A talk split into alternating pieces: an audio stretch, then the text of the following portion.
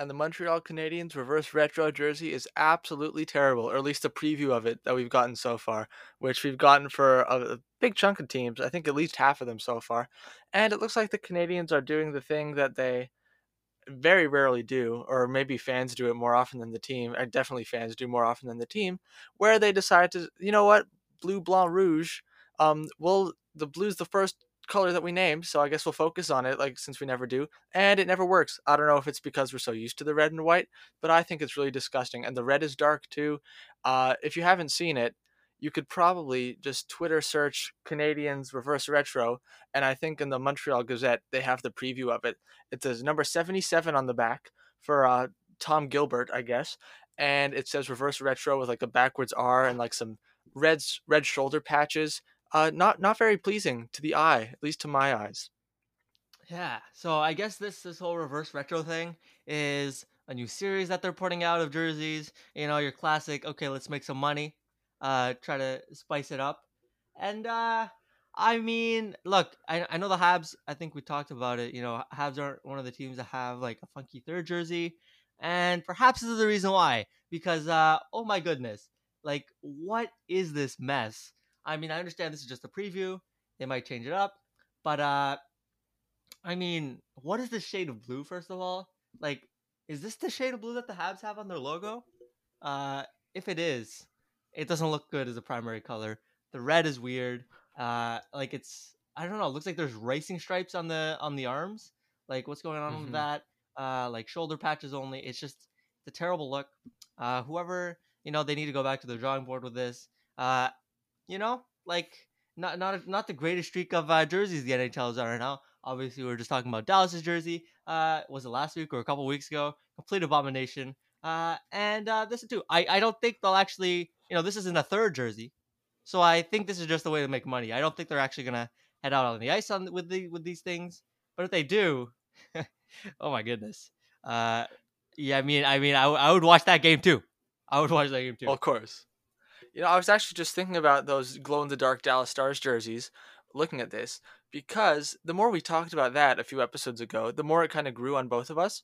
And I could kind of see this one growing on me too. Like, the thing I really don't like about it right now is it kind of looks like burgundy on the shoulders and the stripes, and the outline of the 77 kind of looks burgundy and I wonder if that's maybe just uh, I don't know like design thing, but actually you know when they're actually made, they'll be closer to the Montreal Canadiens red, and then I think I would definitely like it a lot more.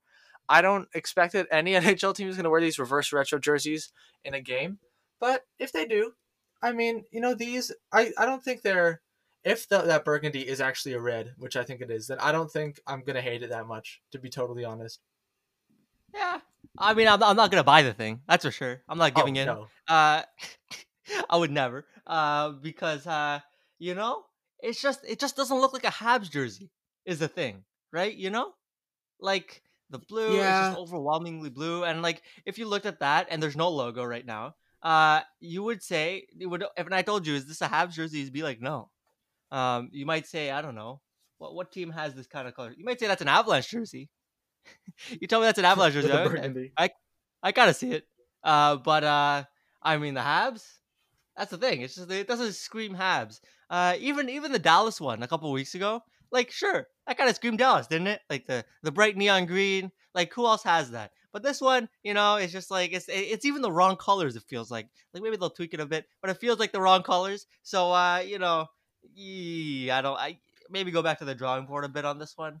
I mean, ah, they, they come up with so many jerseys that I guess you know eventually you're like ah screw it let's just screw it let's just change all the colors. Um, Montreal though they are one of the only teams. Well, I guess they're the only team. They've barely changed their jersey at all in the past like hundred years. Like they've barely like they've just made minor tweaks. And so anytime they come out with some sort of new design like this, especially you know their hundredth anniversary, they had some weird shit that was going on. People were like, "Oh, this is disgusting," and I mean, yeah, some of it they were absolutely correct. But like, I don't know, just trying something new, trying something new. I don't mind. I don't really mind just trying something new. Especially, you know, we rag a lot on traditionalism in sports and hockey specifically, of course. And you know, I mean, I know it's kind of a different argument, but I'll be like, oh, we can't throw in analytics and change the game. Like obviously this is kind of a different story here, but just try new designs instead of being like, well, this is the way we've always done it, so we're always gonna wear the jersey like this. Uh, is not necessarily uh, an ideal that I subscribe to. So trying out these new designs, uh, even if we don't like the burgundy specifically, uh, I I don't really mind it. Okay, that's right. But but that's the thing though. They're not going to wear these on the ice, right? They're not made for for games. So you know, I think we can rag, Do we them, know that? on them a bit more. Uh, I mean, you know, the Dallas third jersey is something else because we know, like, eventually we're gonna see like Tyler Seguin and Jamie Benn on the ice with these things. Uh, so you know, there, there's a degree of excitement there. These things, it's just it's clearly just for marketing purposes. Uh, ooh, reverse retro. Uh, here, come come spend some money. And so, uh, you know, it's just that. Wait, art and the font too. Is it always like both the number and the name? Is the number always that font? It looks weird. I don't know. Anyways, um, The number is the least weird part, I think. is it okay? I mean, it's, very normal to me. So obviously, it's not in a jersey shape.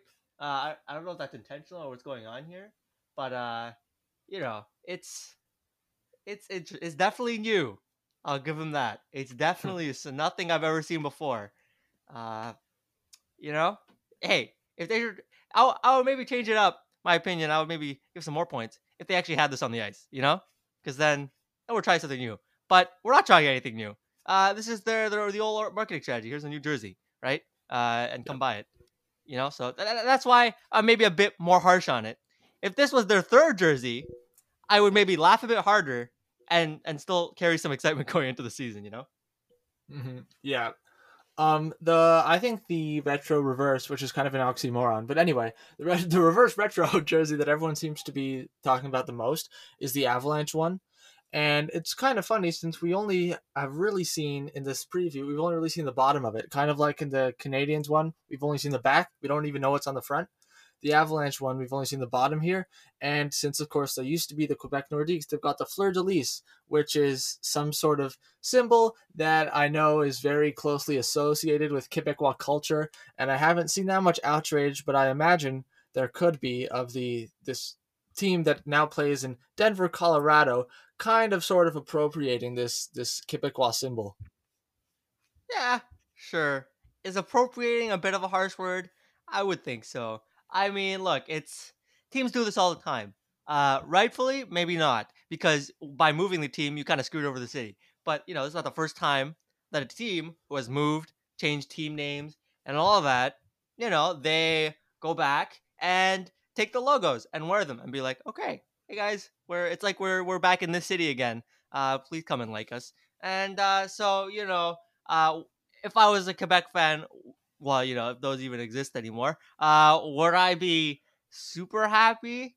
I don't know. Maybe I would be. I'd be like, oh, look, they're honoring, uh, you know, the team that I loved like 20 years ago. Uh, or maybe you don't. Maybe you're like, okay, they're appropriating it. This is bullshit. But uh, you know, this is this is nothing new though, right? Teams do this all the time. Uh, what was it? Carolina had Hartford jerseys at this point at one point last year, uh, and it's it's kind of a similar thing, right? And didn't the Nordiques have uh, the fleur de on their logo? So if it, I mean, yeah, one one speculation is that they just go full out Nordiques and you have the Nordiques on the front of the jersey, and I think that would be jokes. Uh, but uh, you know, they just start wearing Nordiques jerseys. I'd be I'd be down to watch that. Uh, the but Colorado uh, Nordiques. yeah, the Colorado Nordiques makes total sense. Uh, right in the heart of uh, you know, the Midwest. But uh, yeah, that's the thing. It's it's nothing new, and so if it does spark outrage, I'd just point at other teams and be like, yo, this happens all the time. Uh, like you know, look at look at Hartford last year, and uh, nobody was like, oh, they're Hart- they're appropriating Hartford's culture. Uh, a because Hartford, Hartford doesn't have have, any culture? culture. Yeah. No, exactly. But B, you know, it's it's to be expected with relocated teams. I wonder now. I'm curious. I'm looking up Hartford culture. See what kind of culture they have there in Hartford, Connecticut. Hartford culture. Um, I know Chris Uh-huh. Pronger played there. I think that's the most notable thing. Um, Hartford culture. TripAdvisor.com. All right. Looks like there isn't that much interesting. Capital city of Connecticut. Let's move on from this. Not very interesting. Topic of discussion. Anyway, the final uh, ret- reverse retro jersey that I wanted to bring up that I uh, kind of really like actually is the St. Louis Blues, and we only see this this small, I guess probably like a shoulder patch logo, and it's it's like a circle with a trumpet in it. It's a St. Louis on top and blues at the bottom, and they got blue, yellow, red, and I, I kind of like it. Do you do you see it? I think it's on that that Russian Machine article with all the Central Division teams. Yeah, I do. It looks, you know, it fits the retro vibe. I'll tell you that. I don't know how they managed it. I guess it's the colors, but it's funky. Uh, the, the, first of all, the jer- jer- jersey doesn't seem to be blue though. I mean, it's red. Yeah. So uh, that's that's funky, given that you know your team's name is literally Blues, uh, and I don't think there's any there's any I don't think there's any red in the regular logo, if I'm uh, if I'm not mistaken. So uh, interesting decision, very interesting decision there. I mean, it's one of those things. Maybe maybe they had blue in one of their old jerseys and they're taking it back, but who knows? Red. Um, and I mean, is that look the the pattern on the trumpet is so specific that it makes me wonder if there's any sort of symbolism associated with it. Maybe, maybe I'm totally wrong, but that's just that's what came to mind. But yeah, the big thing here is uh, a red Blues jersey, which in itself is is an oxymoron. So uh. I mean, that's that's one to look at.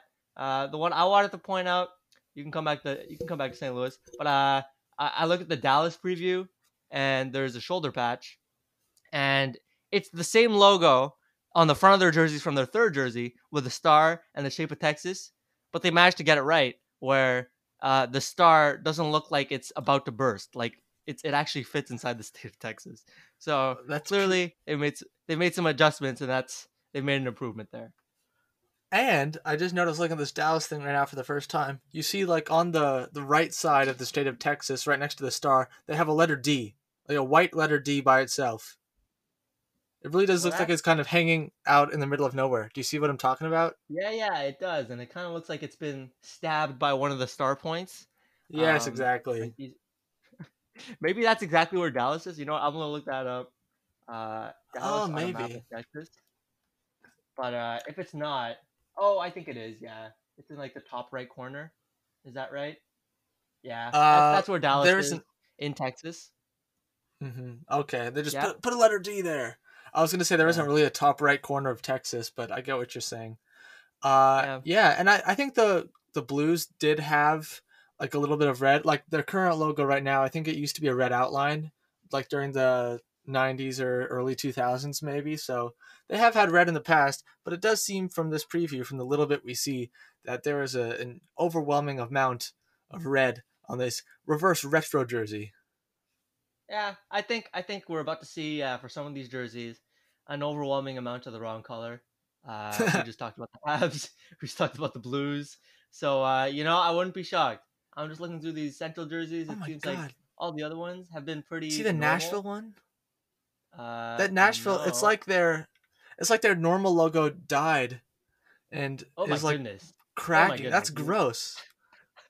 that is disgusting. That looks like the Predator was like I don't know died. Yeah, it looks like it died and got trapped for like a thousand years, and then we Yeah, and then got someone just on dug its up by skull and then took a picture. archaeologists. Yeah, exactly. Oh my goodness, that is that might be scarier than their other logo. Just for just for like it's Mm-hmm. Yeah. just so morbid. I think it is fitting though, since they they really are kind of past their prime as a team and are probably gonna be quite mediocre for the next little while. Yeah, this is this represents the spirit of the of the team. It's just it's dead, it's cracked. Um and uh yeah, I would say if it's the reverse retro style, I guess. Uh like super retro cuz it's now a fossil.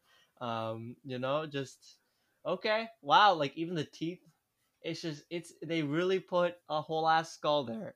And That's that's, kind of horrifying. That's kind of that's kind of horrifying. Whose idea was this? Did this did this did this test well in focus groups? Did they run this? Did this? Did they run this at all through focus groups? That's what I want to know. Because uh, I mean, yeah, this is just this is just morbid. This is just morbid. I'm looking at the Winnipeg one. It doesn't uh, show anything. I see an Adidas logo. I see a, a number twenty, and I see uh, barely any. Like if you told me this was Winnipeg Jets normal jersey uh, from multiple close-up angles, I'd be like, yeah, okay, I believe you. Me- And uh, the Minnesota Wild one also has some yellow on it, is kind of interesting. Yeah, you know, I think it's because the Jets just don't have any history. you know, because Oh. remember, Fair. remember the first Jets team don't belong to them, right? It's the it's the Yep. Coyotes. So you know this new one. Oh, unless you want to like throw back to fucking Atlanta, but who wants to throw back to Atlanta? That's the real question. Oh, there are people you know, who want to throw back to Atlanta.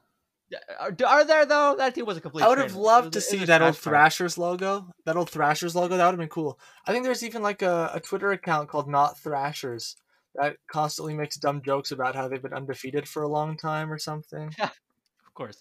Uh, but uh, you know, I think, yeah, I think, I think, I think the NHL doesn't like the Thrashers. Uh, you know, maybe the Hmm. fans, maybe it was a solid meme. Maybe it is a solid meme, but I don't think the NHL loves it so much. So they got out of there so fast, and uh, that's why we're. Uh, that's why it looks like they just straight up took a, a Jets logo, uh, a Jets jersey. I mean, the the only way they redeem this is if they just they have the Jets colors and they tack on a Thrashers logo right in the center of it. Like completely wrong color scheme, uh, but you just you just slap it on. And like That's a cool go. idea. It's a throwback. I kind of like that, and maybe because we don't really see the, we don't see the entire Jets jersey at all. Maybe they do have some Thrasher stuff going on in, in there. Who's to say?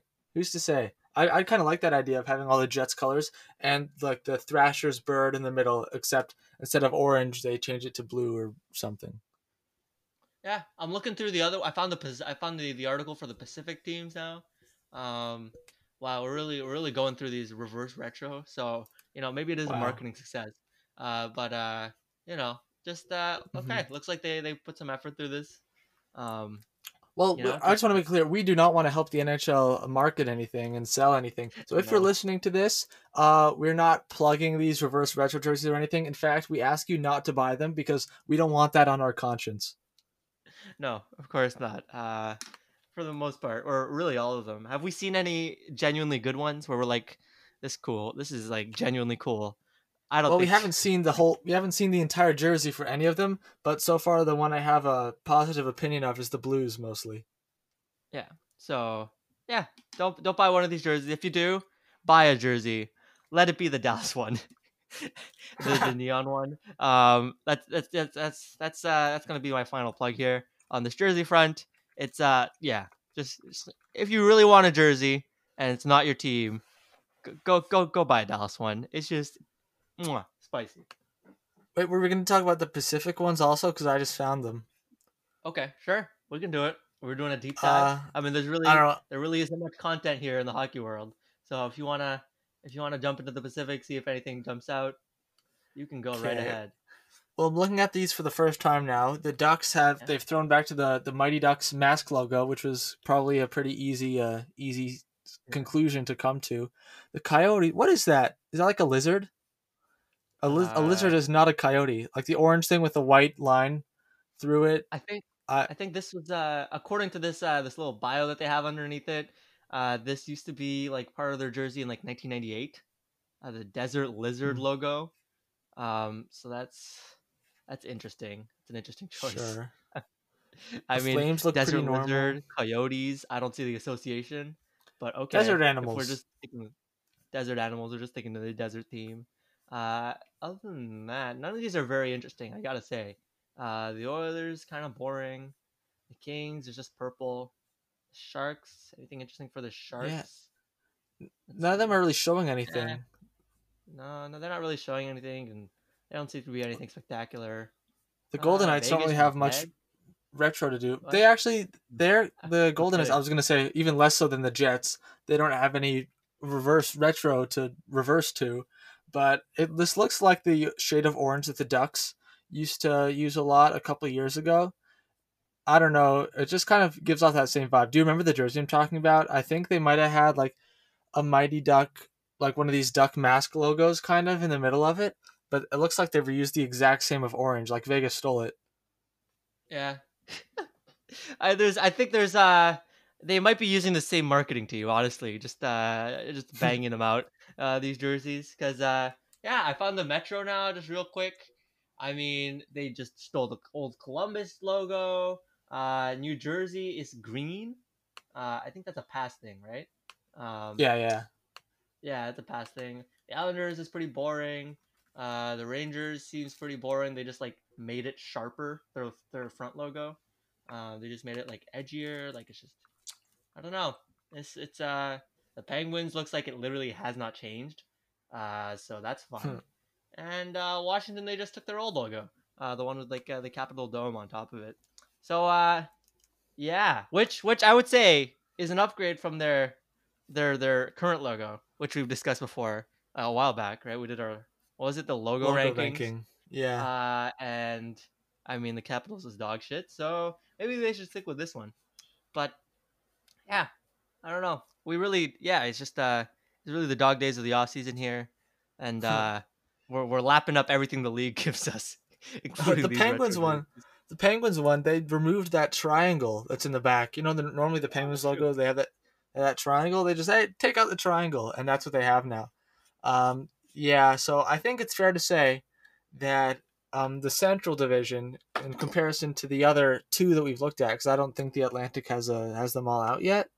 Um, Central is definitely the most interesting, the most fun to look at, with Colorado and St. Louis and uh, uh, Winnipeg possibly having that old Thrashers logo on the front, but that is just pure speculation, of course. That's big time So, uh, yeah, big time speculation. So I think maybe that we can wrap it up after 21 minutes or so of Jersey talk and move on to a non hockey piece of news that is definitely worth talking about.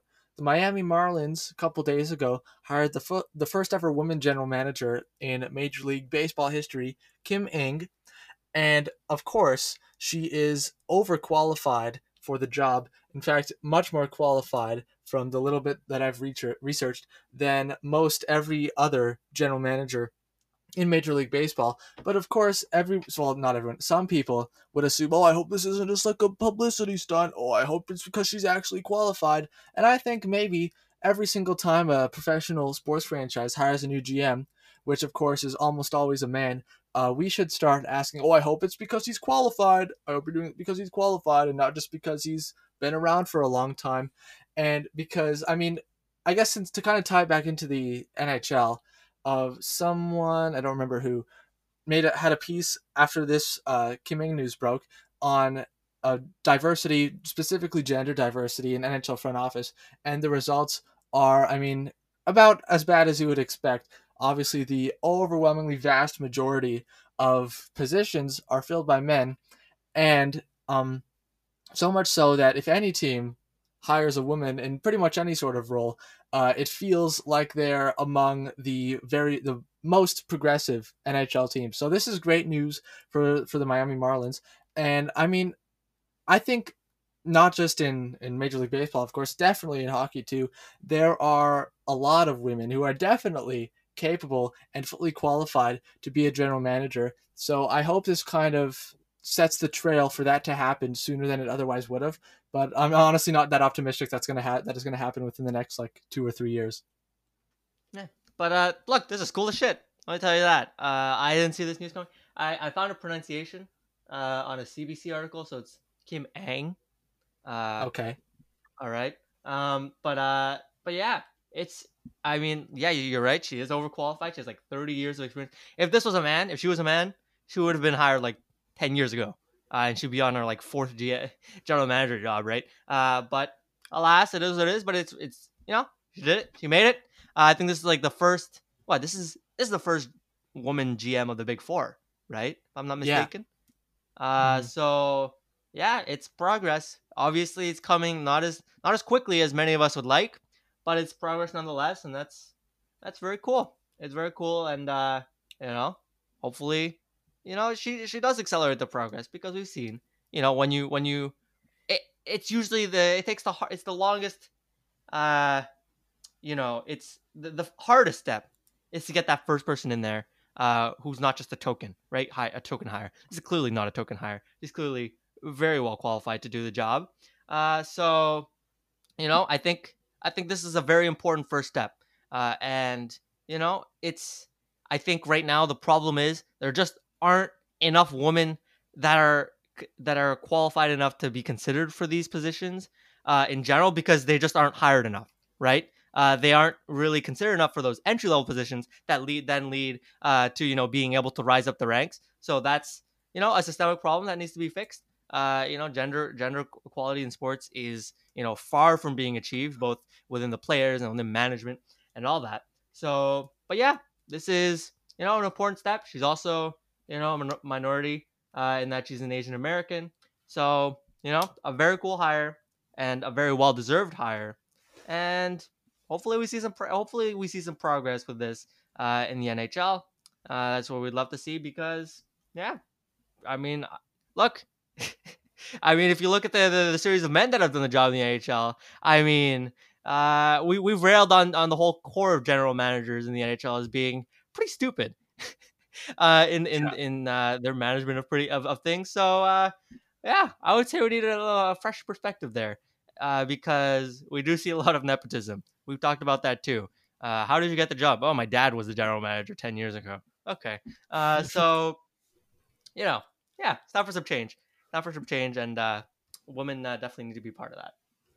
Yeah, uh, I think there was a very like a cool I don't know piece of or study or something that was done, uh, talking about how since everyone is so used to to seeing like not just in sports but in a lot of you know high profile whatever situations where you have a room full of a lot of people we're so used to seeing them being all men or almost all men that if it's you know 30 40 50% women a lot of people feel like there are actually more women than men because we're so not used to seeing that many women in a room like uh, I think actually this was talking about when when Justin Trudeau had what was it? He did he, he made like a pledge to have a, a, a balanced cabinet or something with 50% women and everyone was saying wow it looks like there are way more women than men because we're not used to seeing it being 50-50 yeah I mean I think it's true. I think it's a phenomenon that happens uh in in, in the world. It's just it's you know sexism still very much exists uh and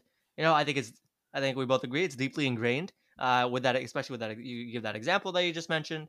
Uh, and we need more women in higher positions. That's what it is. And to do that, we need to hire more women in lower positions so that we can, you know, get them promoted. Uh, and so, yeah, it's a whole system wide problem. And but you love to see it when someone, you know, uh, would I say shatters the glass ceiling? I mean, is that even sure, man? Uh, yeah, it's just it's fucking badass uh, a woman general manager. It's cool as hell. Uh, we've literally never seen this in our lives, right? Uh, so yeah, but uh, absolutely more work needs to be done. And yeah, your your example absolutely hits. Uh, you, you expect not just not just uh, you know men, but also just white men, right? Uh, in in yes. higher up management positions, it's just you expect white men, and and you and really any sort of group, uh, you know, CEOs and and uh, you know just whatever. Even especially in the NHL world, uh, you look at front office management, coaches, and all that. It's all just men.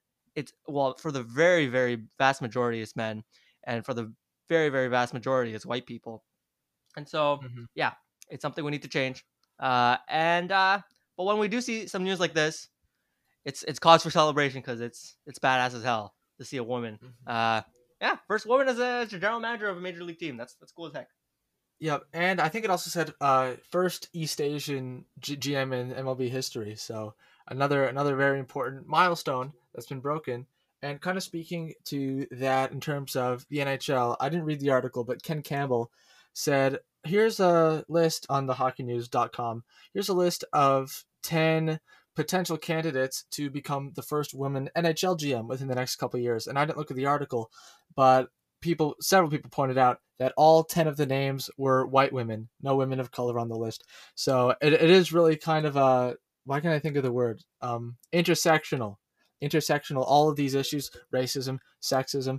And it's great that Kim Ng is the first Asian GM in uh, I don't think it was all four. I think it was the first Asian GM in the MLB and first woman GM in all four of the, the big four North American major professional sports.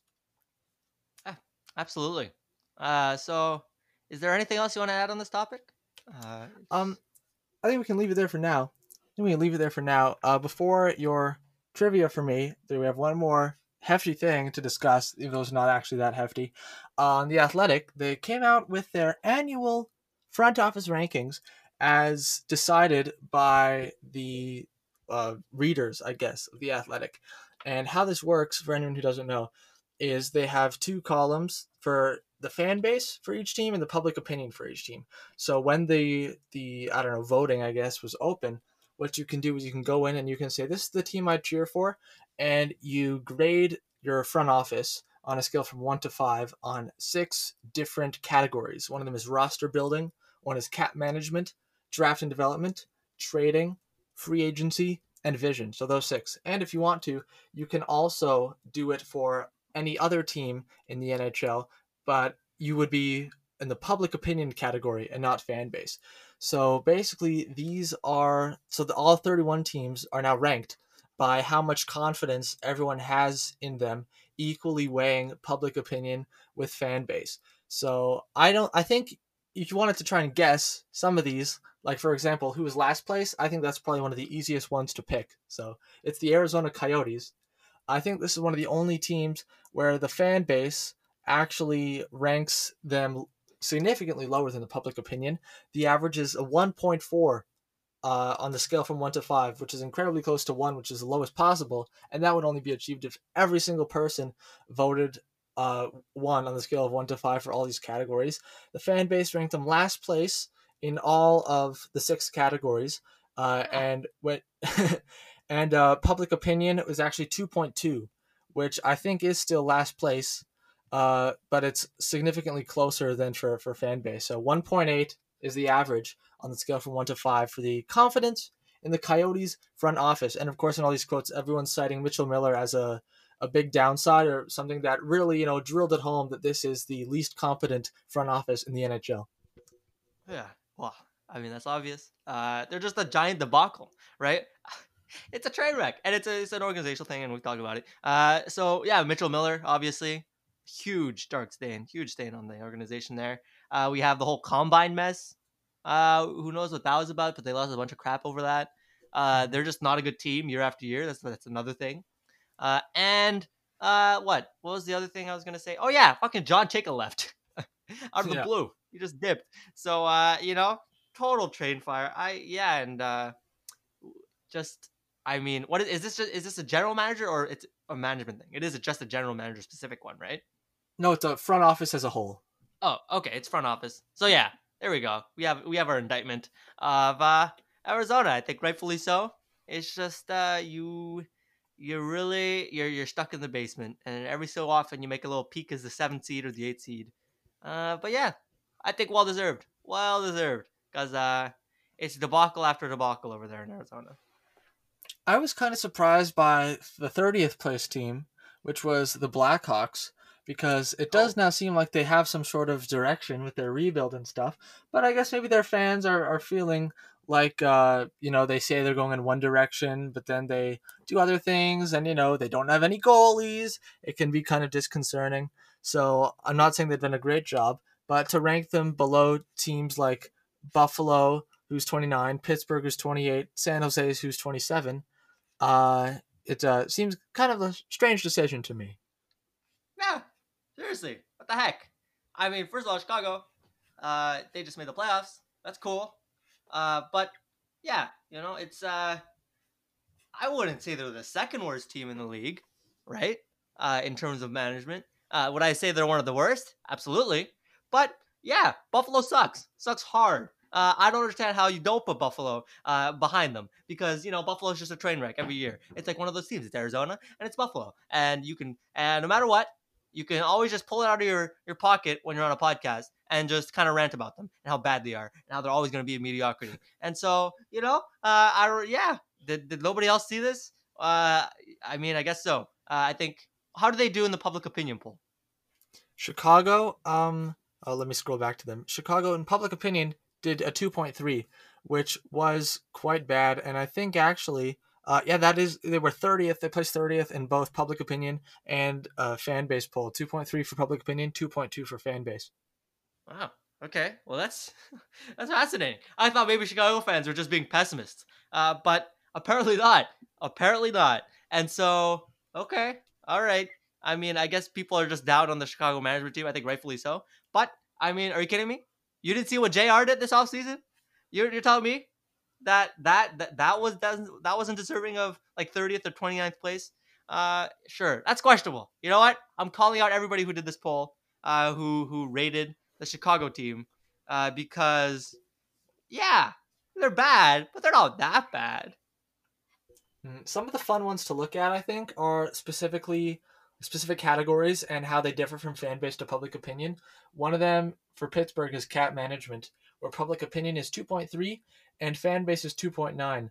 Uh, neither is that that great, but it is a kind of a significant difference between the fan base kind of you know being being optimistic. Here's a very big difference, uh, which is strange uh, and kind of an outlier for the San Jose Sharks trading category. Public opinion 2.5, fan base 4.0, which is ranked seventh in the entire NHL in terms of fan base trading judgment.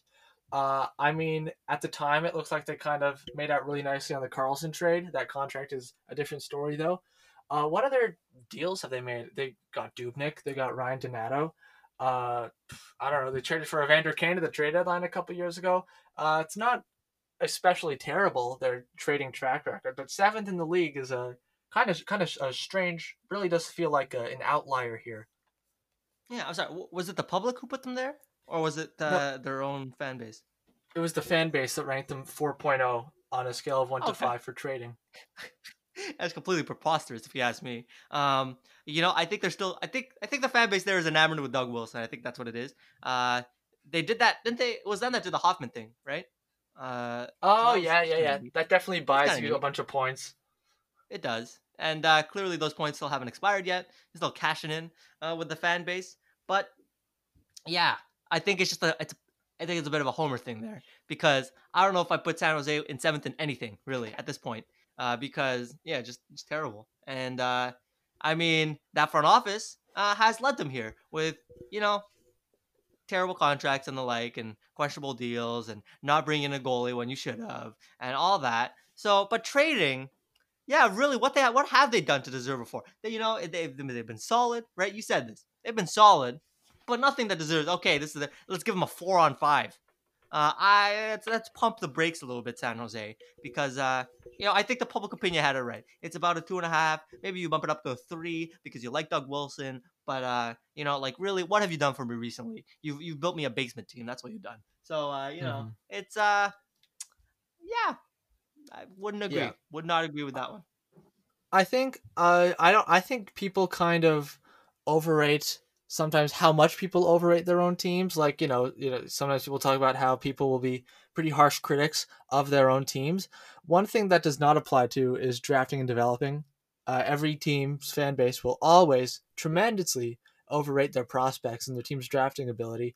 Uh, and the Canucks, I think, just looking at this, are a good example of that. Not that they don't have good good prospects. That actually is one of their strengths is drafting and developing. But just looking at these numbers here, public opinion uh, they got a 4.0 for drafting and development, which ranks them fourth in the league for public opinion draft and developing. Fan base ranks ranks them a 3.9, which is very similar to 4.0, obviously, but that one ranks them 15th in the league for fan base, which just goes to show that about half the league uh, has ranked their teams drafting and development at 3.9 or, or above, approximately. Well, that's interesting. Uh, you know, I don't think there are 15 teams that I would rank 3.9 or above uh, because, uh, you know, first of all, mostly a crapshoot. The draft is. Uh, sometimes you get lucky, sometimes you don't. But, you know, there are teams that do it better than others. Uh, and are there 15 teams that do it good? That do it uh, enough to merit a 3.9 out of 5? I wouldn't say so. I mean, we've talked about how there's some. We just watched the first round of the draft.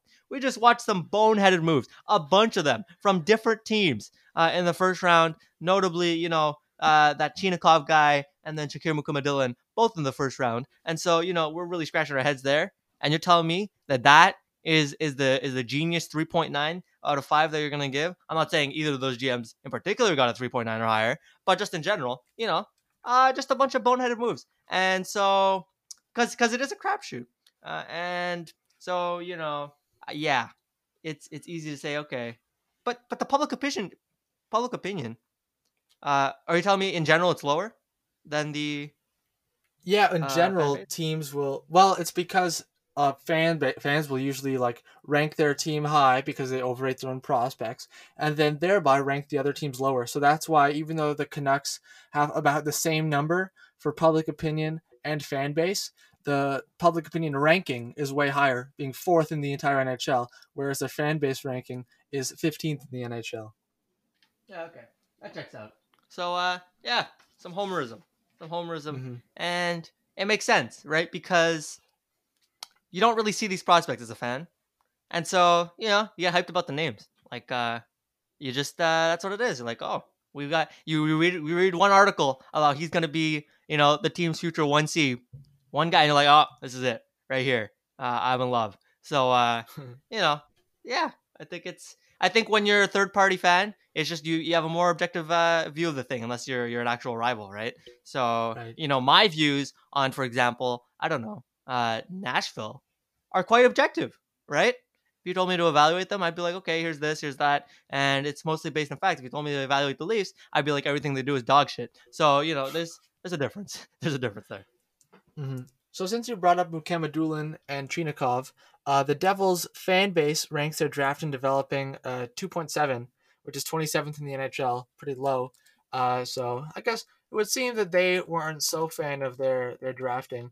And I mean, besides you know Holtz and uh, Jack, Jack Hughes last year, even last year beyond the first round, it wasn't such a great draft. Uh, meanwhile, the Blue Jackets fans ranked them a 4.1 in drafting and developing. Ah, and they've done a good they've done a good job in which is 10th in the NHL and they've done a good job in recent years.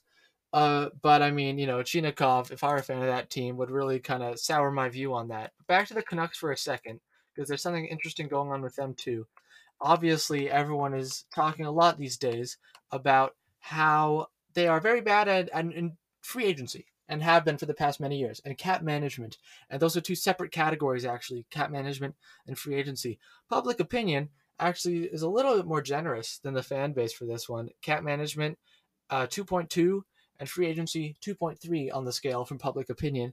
Fan base, 1.6 and 1.7. So it does make sense that from an outside perspective, you'd be like, oh, yeah, he's not doing such a great job. And fans would be much more frustrated since it's right up in their face how terrible of a job Jim Benning has done in free agency the past couple years and how it's really about to screw over the future of the team. Yeah. When it comes to uh, when you are a fan, and I forgot to mention this, the highs the highs are higher and the lows are lower when it comes to public when it comes to the opinion, right? Uh, you either you either love something or you absolutely fucking hate it. And if I'm a Vancouver fan, uh, I'm looking at Jim Benning's moves uh, when it comes to free agency and cap management and all that. I mean, I'd be enraged. I mean, you know, I'm surprised that they looked at their own situation and they said, you know what, 1.6, the average is 1.6. That's completely. I would I would expect it to be 1.2 or 1.3. Uh, you know, like uh, like like Arizona level bad because uh, oh my goodness, this whole cap situation is completely of his own doing. It is the worst cap management we have in the league right now, and yeah, really, the public gave him 2.2. If you asked me to rate the Vancouver free agency thing, I would get one, one, one across the board uh, for that thought because you look at them, look at them. Are you kidding me? Oh my god, I the 2.2. Jesus, that is that's very generous. You know what I'm kind of blown away with uh, in terms of this cap management stuff? Guess uh, where the New York Islanders rank for cap management in terms of the entire NHL. Oh lord. Uh okay. I'm gonna I'm gonna guess where they should be. It should be Okay. like 28th. All right, they're they're 23rd, which is uh, and they got a 3.0 from fan base, which is uh, pretty much right in the middle for uh, the one to five scale. And public opinion gives them gives them a 2.5 for cap management, and I think they should be uh, maybe just like just a notch above Vancouver. I'd probably have them 29 or maybe even 30 in terms of cap management because of how terrible this Mathew Barzal situation is that they won't that they can't get him signed and they can't make any deals to you know open the floodgates or whatever uh, so one of the last things i want to do with this is ask you where do you think montreal ranks on this list Oh boy. Uh so in total, in general, I would say you know, Mike Bergevin is pretty mediocre. He's got some haters. I would say 17th. not far off montreal's ranked 14th and it looks uh, at first glance that overall there is well in i guess and i mean in some specific categories there is a lot of disparity between public opinion and fan base here some of them are pretty pretty on par draft and developing is 3.3 for both public opinion and fan base which i was kind of surprised fan base didn't rank it higher than that uh, because you know everyone seems to be so enamored with romanov and luke tuck and whatnot uh, trading though Public opinion 3.0, 17th in the league. Fan base 4.2, fourth place in the league. in terms of Oh my trading. goodness. Oh my goodness. What what have these fans been smoking? What are you what news are you watching? are you are you seeing the same things I am? Um because uh whoa. You know, I I did I filled it out for the Habs. Just for the Habs. Uh my opinion, I put trading as one. Uh I think it was one or two. Uh because yeah, really? Like uh, you know, Edmonton the Edmonton trade, the Anderson trade are just two of two examples of what it's like under Marc Bergevin. It's just you have a series of nice small trades. You know, I, I can't lie. You know, Kovalchuk was nice, uh, and then we traded him away for a solid pick, maybe less than what could have been had earlier. But you know, uh, you make a few nice trades, and they kind of pan out for you. Jeff Petry is one that's pretty. It's an old trade, but it's, it's a very good one. Uh, and then you get hit like a truck by some awful trades, which happen all the time as well. And so just just you know, just when you start to warm up to Marc Bergevin, it really it punches you in the gut uh, with uh, a train wreck trade. And so to give him a four out of five, was it 4.0? It's Uh, 4.2, which implies that a bunch of people gave him more than a 4. which implies that they gave him a five, which is Yes. wow, wow, wow. You're telling me you look at him and you're like, you know what? I'm giving hundred percent five on five. This man's a flawless trader. Uh, that's absurd. That's just completely absurd to me. Uh, and so yeah, okay, clearly something's up with the fan base. They. And I don't uh, know. Do you really like the joint trade? Do you really like the joint trade that Sure. much? What? and uh, I was going to say cap management also. Public opinion is 3.0, which is a 17th in the NHL, and fan base is 4.0, which is 8th in the NHL. And I don't think that one's as outrageous because there are a lot of great value deals on the Canadiens. But then, you know, you balance it out with the likes of Joel Edmondson and Josh Anderson, and it doesn't look like a top 10 cap management job anymore. Yeah, absolutely. Because yes, we talked about it. Uh, when it comes to their cap cap space, uh, yeah, they do have a number of bargains, right? But the problem is you have a bunch of deadweight, uh, which most of it was just signed. Uh, not only Carl did these people forget Karl Alzner? Uh, but also, yeah, Edmondson and Anderson. Uh, okay, that rhymes. And so, you know, you wonder when these people were filling out these forms. I mean, you'd expect, you know, really, honestly, you'd you'd expect some sort of recency bias, but clearly, uh, they seem to have completely for they have amnesia. They've completely forgotten what he just did with the cap situation. Uh, either that, or even more concerning, they love the move. So uh, I don't know which is scarier. And so, yeah, really, come on now. Uh, the cap management there, it's kind of a mess right now. Uh, would you would you would you really grade Carey Price that Carey Price contract a four out of five, a five out of five? I certainly wouldn't. Uh, it's it's way too long, and we you know, do you give a goalie that much money? Who knows? But uh, yeah, that's we we have some homers. We have some serious homerism here in Montreal. So top five teams on this list. Uh, number five is the New York Rangers, which I think people are putting uh, too much stock into getting lucky in the past two draft lotteries, getting Kaapo Kakko and especially Lafreniere, of course. Uh, and obviously, I mean, there's it's a big help that a lot of big name players seem to want to come to New York. Panarin, Jacob Trouba, Adam Fox, uh, definitely you know three very important players for that that Rangers team. Uh, but they are ranked number five. Number four, the Red Wings. I think this is very strange. We got public opinion at 3.4 and fan base at 4.5, with cap management at 4.7, draft and development at 4.3, vision at 4.9, which means almost everyone gave them a 5 on 5 for vision. And so I guess Yzerman's done a pretty good job at selling them on uh, the, the Shanna plan or whatever. I mean, they definitely still have a very long way to go. They will be improved whenever next season starts for sure. It would be uh, probably almost impossible to be any worse. And you've got some great pieces, of course. You know, Larkin, Mantha, Tyler Bertuzzi not going anywhere. Lucas Raymond, of course, is going to be a difference maker. Filip Zadina, you hope he can still pan out. But I mean, you know, there's still a lot to be still to be solved for the Red Wings. Like Moritz Seider, is he going to be a number one defenseman? I don't know. Uh, goaltending uh, for the future, no idea. Pretty much no one in the system. So I think fourth place is way too high. They've done a pretty good job so far with this rebuild, I think. But I think the optimism, the overwhelming optimism from the fan base, is probably not all warranted. Oh, it's just the Stevie Yzer, it's Steve Yzerman effect. It's clear and obvious. That's what it is, right? It's just, oh, Steve Yzerman, uh, best general manager when he was with Tampa. So uh, we put all our faith in him, and I think the fan base has completely bought into what he said, uh, what he has said as the general manager, his moves, his total rebuild. So you know whether it pans out is a totally different thing. But I think the fan base has completely. I think the, the Stevie Yzerman effect is just you know off the charts. It's off the charts, and that's apparent when you fuck the vision category. 4.9 out of 5. That is, you know, maybe he said some things that I I just missed that have really sparked some confidence, but I think it's just yeah, it's just Detroit feels like they got the best general manager in the league from Tampa, and they're going all in on the guy, and the fan base is bought in. That's what it looks like to me. Mm-hmm. Uh, yeah, Dom is, is it Dom who does this? I don't know. I think it is. Anyway, whoever it is, or I think it might be a bunch of people actually who take part in it. They include quotes from because uh, the fans can put in any comments they want and they might get featured. And the top one here for the Red Wings is trust the Yzer plan, and that's it. So I guess they're just you know blind faith. So you hope that hope that works out for you. Anyway, roster building is one of my interest my favorite ones for the Red Wings. Uh, public opinion is a 2.9, 19th in the NHL. Fan base 4.6, third in the NHL. So you know roster building. I don't know. I would de- definitely tend to lean towards public opinion on roster building, especially if we're just going off you know what the roster actually looked like on paper last year. But anyway, yeah, do you want to guess what the roster building? Who the fuck is on the roster?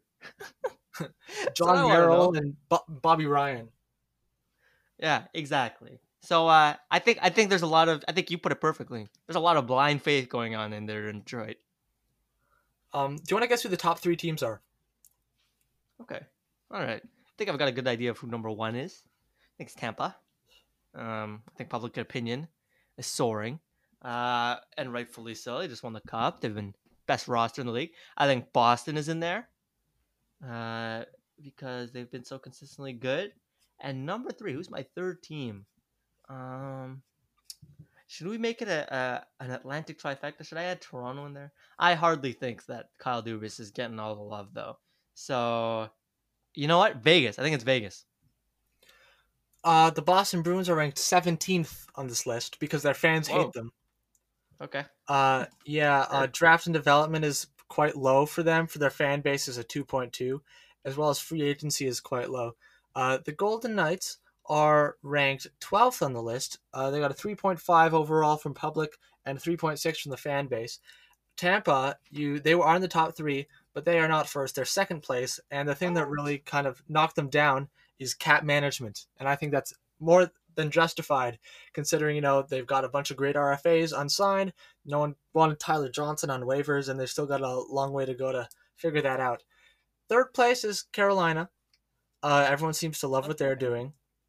I think that's uh, that's justified. And first place is the Avalanche, who are first or second uh, in almost every category. On well, first or second in every public opinion category, uh, and first and second or third on every fan base category, except for draft and development, where they're for some reason ranked 14th. Not sure why. Huh. So uh, that's the story there. Avalanche. Apparently, they've got the uh, most faith in their front office from their fans and public opinion overall. Yeah, looks like Joe is getting all the points, and I think, look, look, just look at their cap situation, right? Uh, it's just fantastic, and so yeah, I think it's warranted. You know what? Absolutely. Um, when you talk about Tampa and their cap situation, you compare it to Colorado's. Colorado's is way better. Did Tampa just win the cup? Yes, but still, you know, Colorado's in great shape and uh, Stanley Cup contender if uh, everything pans out. All right, time for trivia. Time for trivia. Okay, so it's my turn since we just had a Jeff Guess Who last week. And so I've decided my quiz will be on unrestricted free agents. Uh, and uh, and that's to say current unrestricted free agents. So people who have not signed yet and uh, who haven't retired. And also, in order to qualify for this, uh, they need to have played at least one game last year. Uh, okay. Unless unless I specify there is a, a greater criteria for games played, uh, assume that the minimum is one game played.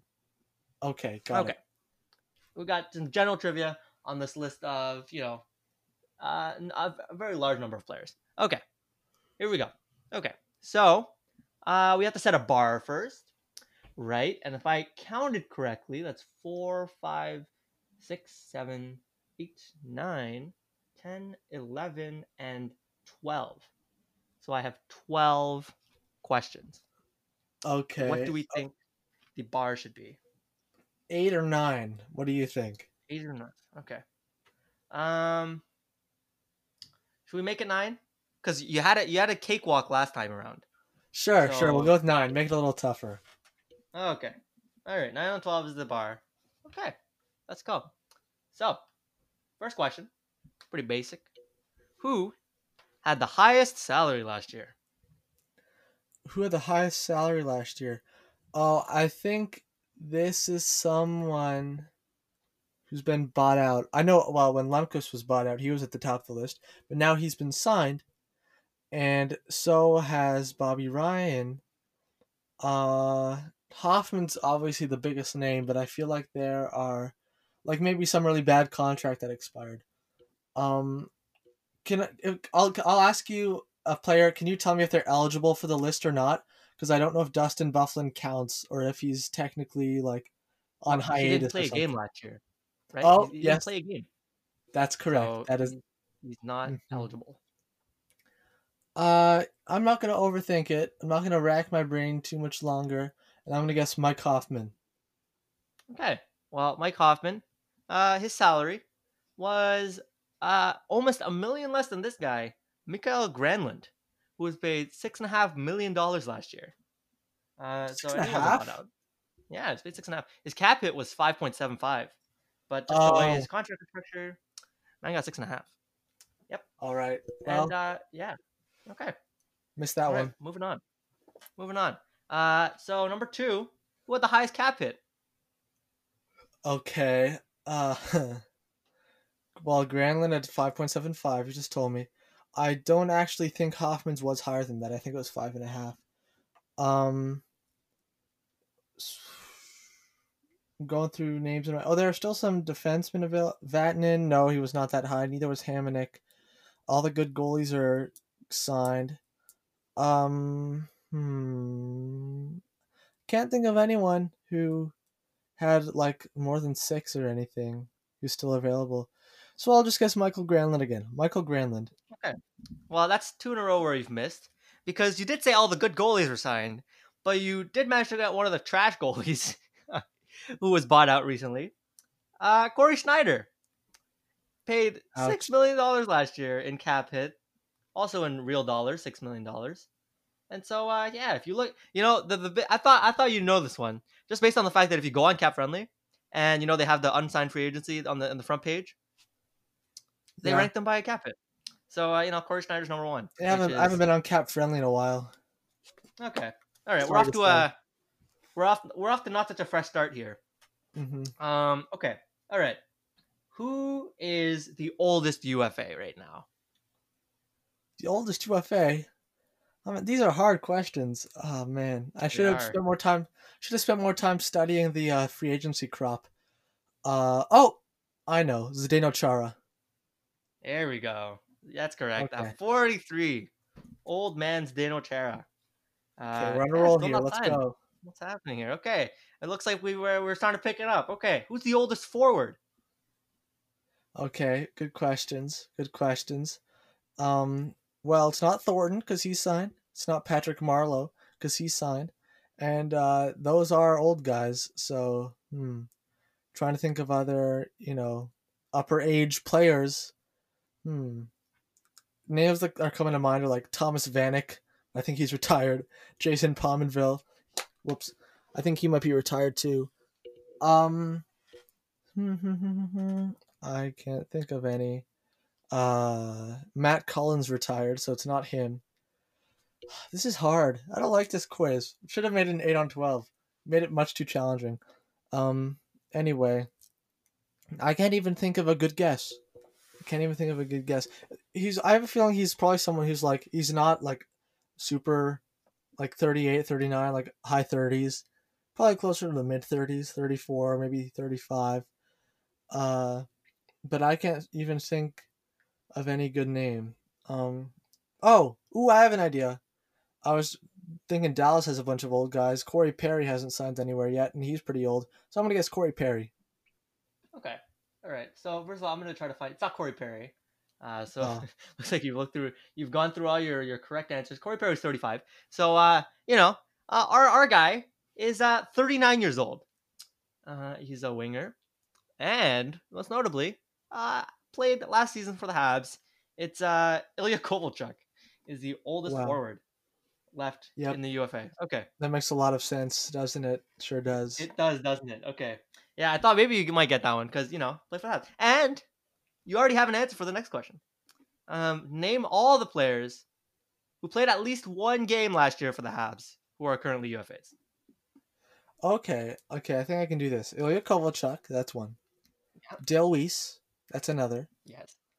Um, not Thompson, he signed with the Jets. Not Cousins, because he signed with the uh, the Predators. Um, hmm. Ooh, played at least one game. Uh, not Keith Kinkaid, because he signed with the Rangers. So so far, I've just got Weise, Kovalchuk. Is that it? Is that it, or am I missing someone? I'll tell you right now that there are three players. Uh, Okay, I'll- thank I'll you, thank that. you. There are three players who played at least one game for the Habs last year. All right. Uh oh, could it be like uh was there an RFA they didn't qualify? No, those were all a bunch of scrubs. Um hmm. Going through in my head. Who else did they trade at the deadline?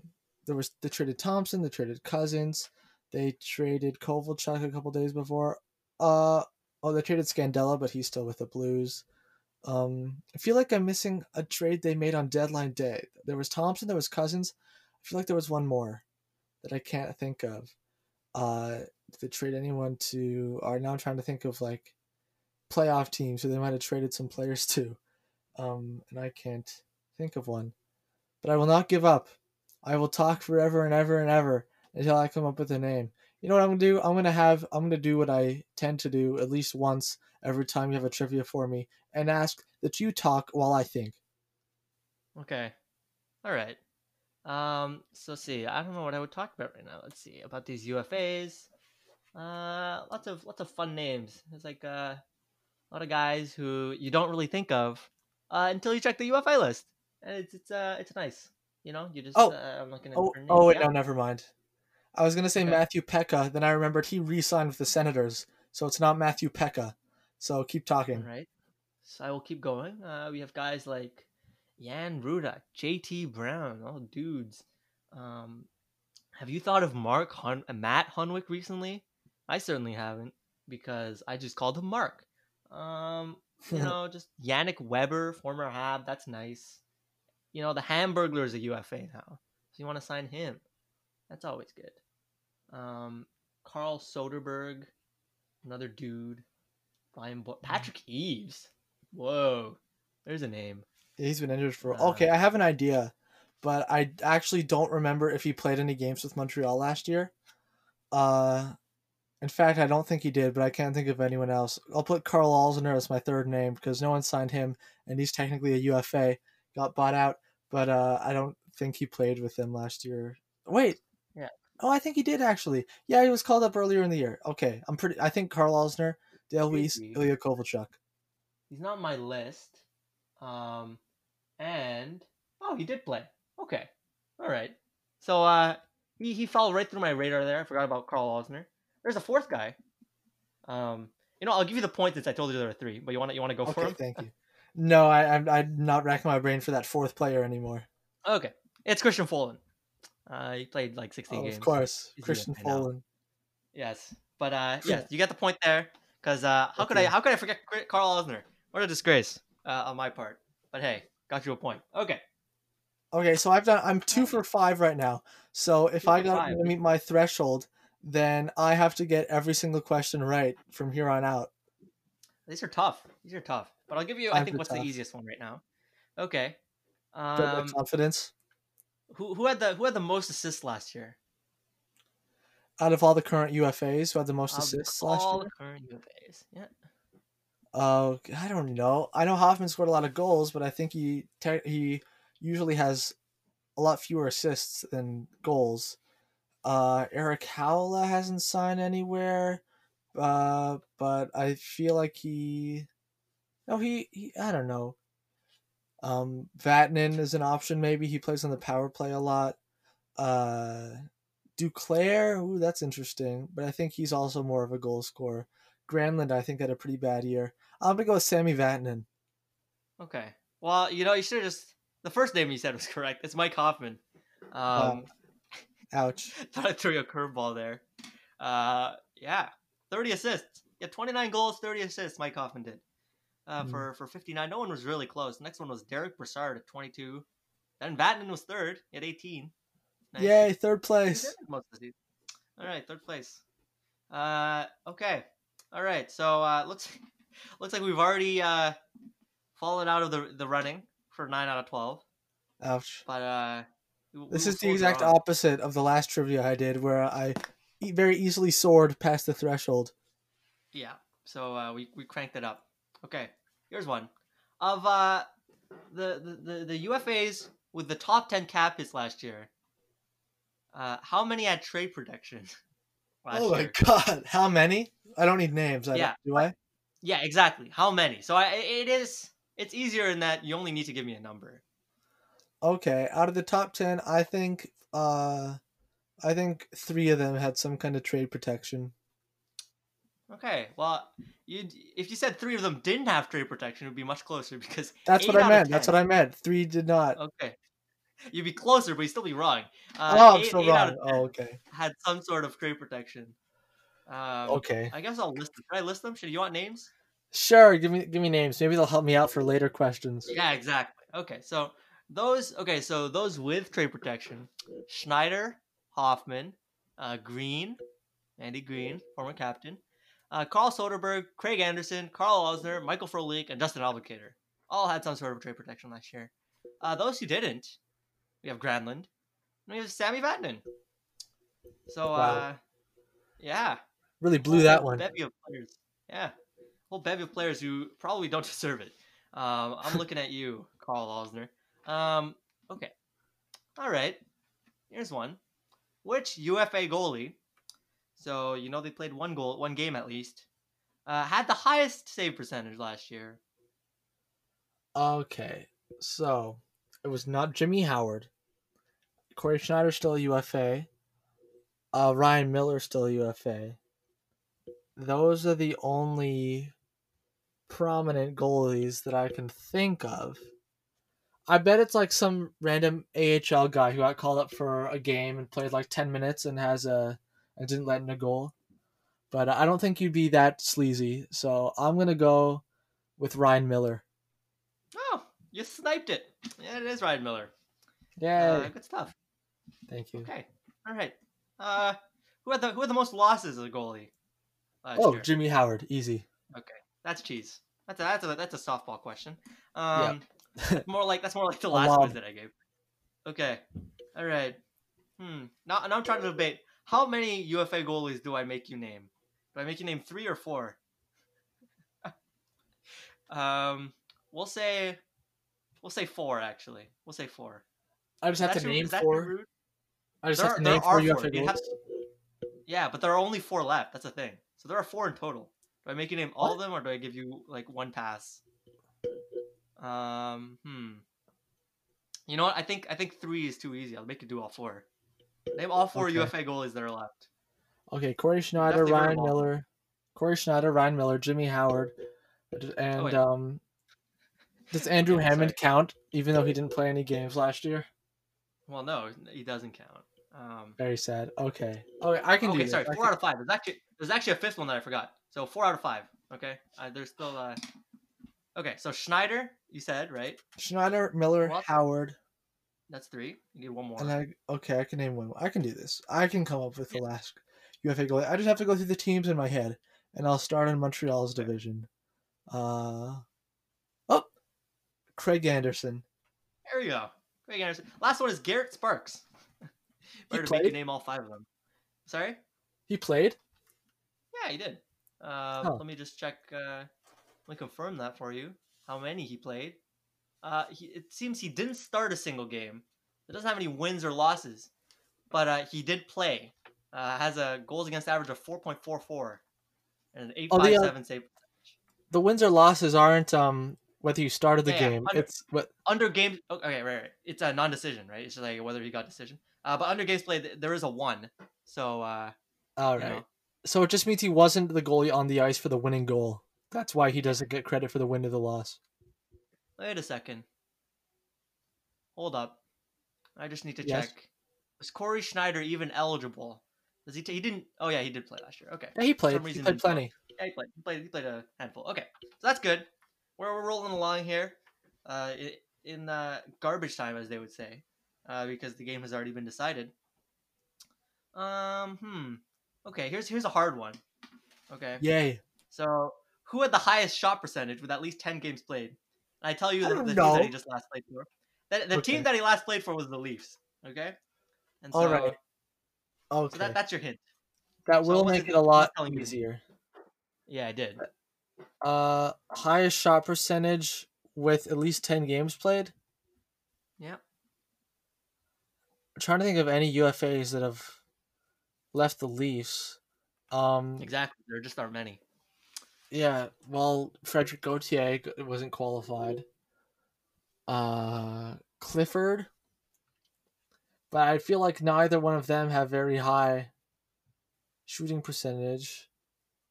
It's not Tyson Barrie because he signed. It's not Cody Ceci because he signed somehow. Uh, I I feel like hmm. I'll I'll go with Frederik Gauthier. Why not? Frederik Gauthier. Wow, what a snipe! That's it is. Uh, with 61 games played, he scored seven goals. He played 61 Uh, on- games. He played 61 games. I thought he was seven scoring way more goals. than that. No, 42 shots. So with a shot percentage of 0.17, so 17%, he is the highest. He has the hi- he- highest shooting UFA uh, that's played Wow. at least 10 games. Sniper So, uh, Frederik Gauthier. Yeah, who knew? Who knew? Okay, all right. So uh, next up, I think it's the last question. Uh, seems I've covered everything else. You've done relatively well so far. Just wasn't able to hit the barrier. Yeah. Um, who was the uh, most expensive UFA last year in terms of cap hit? Who is 26 or under? Last So last the year, age should tip you off. Yep. you mean who signed a like a a contract in the summer of 2019? Who signed a contract? Well, as in, he, well, paid the most in cap hit last year, last season. Not necessarily his deal was signed last year, but just who had the Wait, highest did- cap hit? Who was under 26 last year? Oh, so this has nothing to do with being a free agent, does it? Well, they are currently a free agent. Okay, currently a free agent who had the highest cap hit last year, who's under 26 years old.